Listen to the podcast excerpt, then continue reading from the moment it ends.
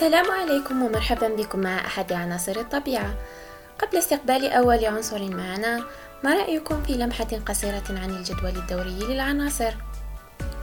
كان البحث عن طريقة لترتيب العناصر بصورة تعكس التشابه في خصائصها مدار بحث الكيميائيين بشكل دائم ففي الجدول الدوري الحديث تترتب العناصر تصاعديا بالاعتماد على عددها الذري ولكن الجداول القديمة كانت تعتمد الأوزان الذرية النسبية في ترتيب العناصر وذلك لأن فكرة تكون الذرات من جسيمات صغيرة هي البروتونات والنيوترونات والإلكترونات لم تكن قد نشأت بعد. ومع ذلك فإن المبدأ الأساسي في الجدول الدوري الحديث كان راسخا وقد استخدم في توقع خصائص العناصر غير المكتشفة قبل تطور مفهوم العدد الذري بزمن طويل. قبل أن ينشر ديمتري مانديلييف أول نسخة للجدول الدوري المعروفة اليوم درس العديد من الكيميائيين أنماط الخصائص للعناصر المعروفة في عصرهم. وجدول منديلييف مقسم إلى عشر عائلات المعادن القلوية المعادن القلوية الترابية المعادن الانتقالية سلسلة الأنفينيدات سلسلة الأكتينيدات المعادن الضعيفة اللامعادن أشباه المعادن والهالوجينات والغازات النبيلة. كل واحدة لها خصائص تختلف بها عن الأخرى والتي سنتعرف عليها رفقة العناصر المنتمية إليها.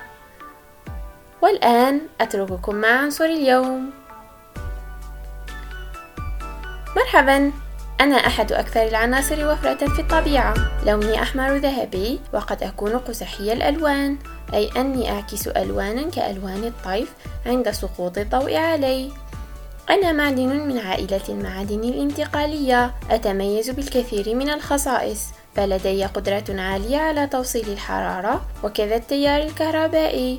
إضافة إلى أني فلز لين وقابل للطرق. ويسهل تشكيلي دون أن أنكسر.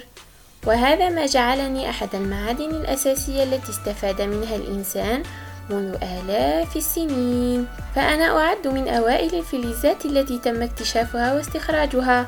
فقشرة الأرض تحتوي على صفر فاصلة صفرين ثمانية وستون بالمئة مني وجسم الإنسان يحتوي على صفر فاصل ثلاثة أصفار واحد بالمئة مني فمن أنا؟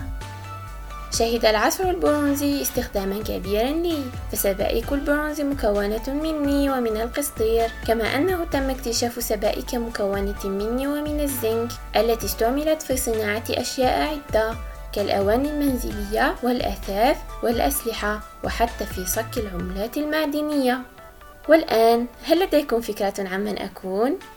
حسنا سأخبركم المزيد عني لتتعرفوا علي أكثر أقع في المجموعة الحادية عشر في جدول الدوري للعناصر في السطر الرابع أي الدورة الرابعة.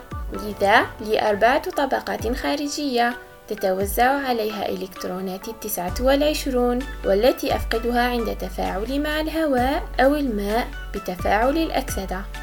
ولي حالتي أكسدة الأولى أن أفقد إلكترونا فيصبح لوني شفافا والثانية أن أفقد اثنين فيصبح لوني أزرقا. أزن 63.546 غراما في المول وكثافتي تقدر ب 8.92